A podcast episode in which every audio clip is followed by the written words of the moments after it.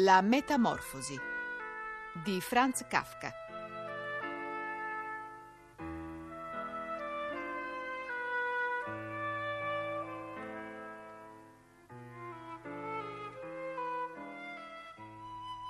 Lettura integrale in 10 puntate diretta da Luigi Durissi. Con Nando Gazzolo. Seconda puntata. Quando Gregorio ebbe una metà del corpo fuori del letto, il nuovo sistema era più un gioco che una fatica, bastava dondolarsi con piccole scosse. Pensò quanto tutto sarebbe stato semplice se qualcuno lo avesse aiutato. Due persone robuste come il padre e la domestica sarebbero state anche di troppo. Passate le braccia sotto il suo dorso carenato, in modo da sgusciarlo dal letto. Bastava si fossero chinati con il carico e avessero atteso tranquilli che lui si rovesciasse sul pavimento, dove le zampine, c'era da sperare, si sarebbero dimostrate utili. Ma anche a non considerare che le porte erano chiuse. Avrebbe fatto bene a chiamare aiuto. A questo pensiero, nonostante le difficoltà, non poté trattenere un sorriso.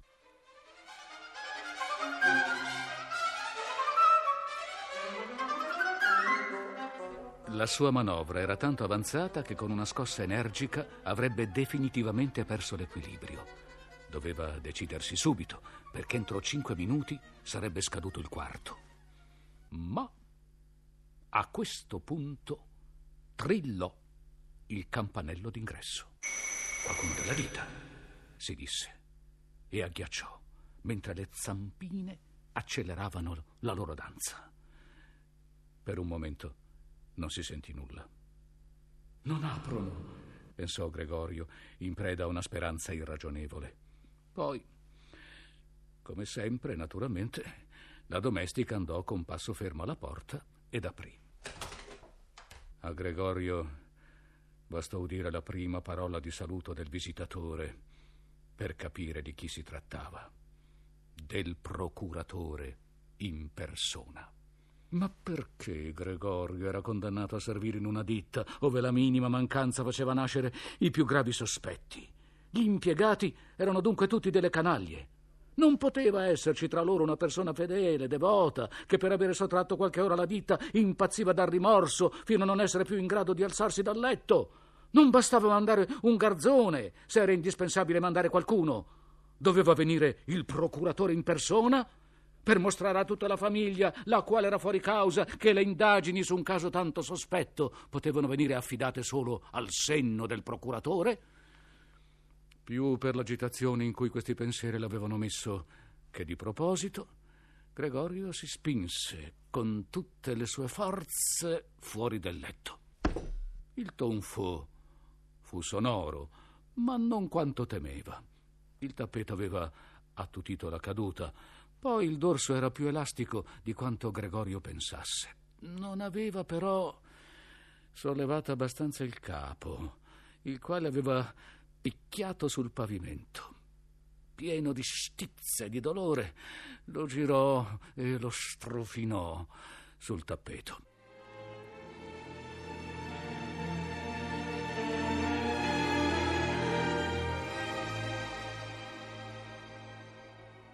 Là dentro è caduto qualcosa, disse il procuratore nella camera di sinistra. Gregorio si chiese se un giorno non sarebbe potuto accadere anche al procuratore quello che stava accadendo a lui. In sé la cosa doveva essere possibile. Come per una brutale risposta a questa domanda, nella stanza vicina il procuratore mosse alcuni passi risoluti facendo sgrigliolare le scarpe di vernice. Dalla camera di destra la sorella sussurrò per avvertire Gregorio. Gregorio, c'è il procuratore! Lo so! mormorò Gregorio, senza tuttavia alzare la voce tanto da farsi udire. Gregorio! disse il babbo dalla stanza di sinistra. Il signor procuratore è venuto a sentire perché non sei partito col primo treno. Noi non sappiamo cosa dirgli. Del resto vuole parlare personalmente con te. Apri la porta. Avrà la bontà di scusare il disordine della Camera. Buongiorno, signor Samsa, lo interruppe in tono cordiale il procuratore. Non sta bene, diceva la mamma al procuratore mentre il padre continuava a parlare accanto all'uscio. Mi creda, signor procuratore, non sta bene. Altrimenti come avrebbe potuto perdere un treno? Quel ragazzo pensa solo alla ditta. Quasi mi arrabbio a vedere che la sera non esce mai. È in città da otto giorni ed è rimasto sempre a casa. Siede al tavolo con noi e legge tranquillo il giornale o studia l'orario ferroviario. Per distrarsi gli basta il suo traforo. In due o tre sere, per esempio, ha intagliato una piccola cornice. Rimarrà meravigliato nel vedere quanto è carina. È appesa nella camera. La vedrà non appena Gregorio avrà aperto. Del resto sono contenta che lei sia qui, signor procuratore. Da soli non avremmo indotto Gregorio ad aprire la porta così testardo e di sicuro non sta bene. Sebbene stamattina presto l'abbia negato. Vengo subito! disse Gregorio lento e circospetto. Ma non si mosse per non perdere una parola del dialogo. Anch'io, signora. Non posso spiegarlo in altro modo, disse il procuratore. Speriamo non sia nulla. D'altra parte devo dire che noi uomini d'affari, per nostra fortuna o disgrazia, come si vuole, dobbiamo spesso passare sopra un leggero malessere per seguire le nostre faccende. Allora, può entrare il signor procuratore? chiese il babbo impaziente, picchiando ancora all'uscio. No! disse Gregorio.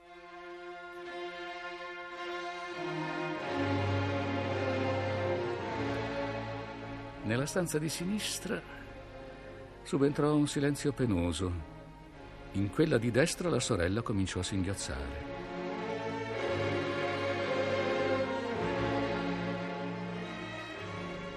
Perché la sorella non andava con gli altri? S'era certo alzata solo in quel momento e non aveva cominciato a vestirsi. Per quale motivo piangeva? Perché lui non si alzava e non faceva entrare il procuratore? Perché rischiava di perdere il posto? Perché in questo caso il principale avrebbe ripreso a perseguitare i genitori coi vecchi crediti? Per il momento erano preoccupazioni superflue. Gregorio era sempre lì e non pensava appunto ad abbandonare la famiglia. Giaceva sul tappeto e nessuno, nel vederlo in quella condizione, avrebbe potuto pretendere sul serio che facesse entrare il procuratore. Non potevano licenziarlo in tronco per una piccola scortesia che si sarebbe potuta facilmente giustificare. Gregorio pensò che sarebbe stato molto più ragionevole se lo avessero lasciato in pace, invece di seccarlo con pianti ed esortazioni, ma si rese anche conto che si comportavano così perché non sapevano cosa pensare e li scusò. Signor Sansa, proferì il procuratore alzando la voce, che accade? Si barrica nella sua stanza, risponde appena con dei sì e dei no, dà ai genitori grosse, inutili preoccupazioni e trascura, sia detto di sfuggita, i suoi doveri professionali in modo inaudito. Le parlo in nome dei genitori e del principale. La prego formalmente di rispondermi subito e chiaro. Sono molto, molto stupito. Credevo di conoscerla come un uomo tranquillo, ragionevole. Ed un tratto, a quanto pare, ha intenzione di mettersi a fare lo stravagante. Il principale, stamane, ha accennato una spiegazione per la sua assenza, a un certo incasso consegnatole poco tempo fa ma io ho dato la mia parola d'onore che tra i due fatti non corre nessun rapporto. La sua ostinazione incomprensibile mi ha fatto passare la voglia di intercedere ancora per lei. Immagino saprà che la sua posizione non è molto solida. Avevo intenzione di raccontarle ogni cosa a quattro occhi, ma visto che mi fa perdere tempo senza costrutto, non capisco perché non debbano sentire anche i suoi genitori. Il suo lavoro, in questi ultimi tempi, ha lasciato molto a desiderare. La stagione non è propizia, d'accordo ai grossi affari, ma non c'è una stagione in cui non se ne combina nessuno. Signor Samsa, non deve esserci. Signor procuratore, gridò Gregorio fuori di sé, dimenticando per la citazione tutto il resto. Apro! Apro immediatamente! Un leggero malasso un capogiro mi hanno impedito d'alzarmi. Sono ancora a letto, ma sarò subito a posto. Marcio subito, un momento di pazienza. Non sto ancora come speravo, ma va già meglio. Chi si aspettava una cosa simile, così d'un tratto? Ieri sera stavo benissimo, i genitori lo sanno. Oh, per essere precisi, proprio ieri sera sentii qualche cosina. Mi si doveva vedere in faccia. Perché? Perché non ho avvertito la ditta? Uno, uno spera sempre che il malessere passi senza bisogno di restare a casa. Signor procuratore, abbia riguardo per i miei genitori. Tutti i rimproveri che la mia fatta sono infondati. Nessuno mi accenna mai a nulla, neppure con una parola. Forse, forse non ha visto le ultime ordinazioni che ho spedito. Ma del resto posso ancora partire col treno delle otto. Qualche ora di riposo è bastata per rimettermi in... Non si trattenga, signor procuratore. Io stesso sarò subito in dito. Abbia la bontà di dirlo principale, presentandogli i miei omaggi.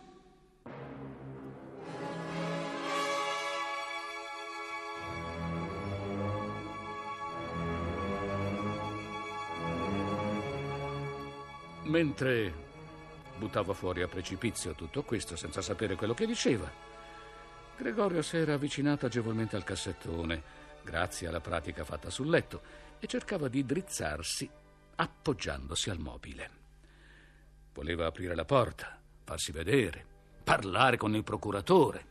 Era ansioso di sapere che cosa avrebbe detto, vedendolo la gente che ora s'affannava tanto a cercarlo. Se si fossero spaventati poteva stare tranquillo, era libero da ogni responsabilità. Non avessero dato a vedere nulla, anche in questo caso non aveva motivo di inquietarsi. E se faceva in fretta, poteva essere in stazione per le otto. Scivolò diverse volte contro la liscia superficie del mobile. Poi, con un ultimo slancio, riuscì a drizzarsi. Ai dolori all'addome non faceva più caso, per cocenti che fossero. Si lasciò andare contro la spalliera di una sedia vicina e ad essa s'aggrappò con le sue zampine. Ora aveva raggiunto il dominio di sé. Rimase in silenzio ad ascoltare il procuratore. Loro hanno capito una parola? chiedeva il procuratore ai genitori. Non ci sta menando per il naso? Per l'amor di Dio! gridò la madre tra le lacrime. Forse sta malissimo e noi lo tormentiamo. Grete, Grete! chiamò. Sì, mamma, rispose la sorella dall'altra parte. Si parlavano attraverso la camera di Gregorio. Corri subito dal dottore. Gregorio sta male, svelta. Dal dottore. Hai sentito come parla? Era la voce d'un animale disse il procuratore in tono singolarmente basso rispetto alle grida della madre. Anna! Anna! gridò il babbo attraverso l'anticamera in direzione della cucina e batté le mani. Vada subito a chiamare un fabbro! In un gran fruscio di gonne, le due ragazze corsero attraverso l'anticamera. Come aveva fatto la sorella a vestirsi tanto in fretta? E spalancarono la porta d'ingresso. Non si sentì il colpo di chiusura. Dovevano aver lasciato l'uscio aperto, come succede nelle case in cui è avvenuta una grave disgrazia.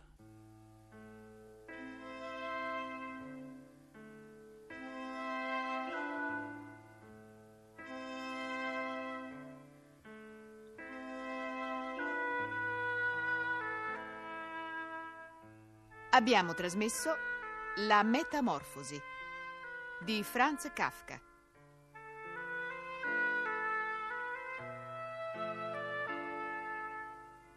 Seconda puntata.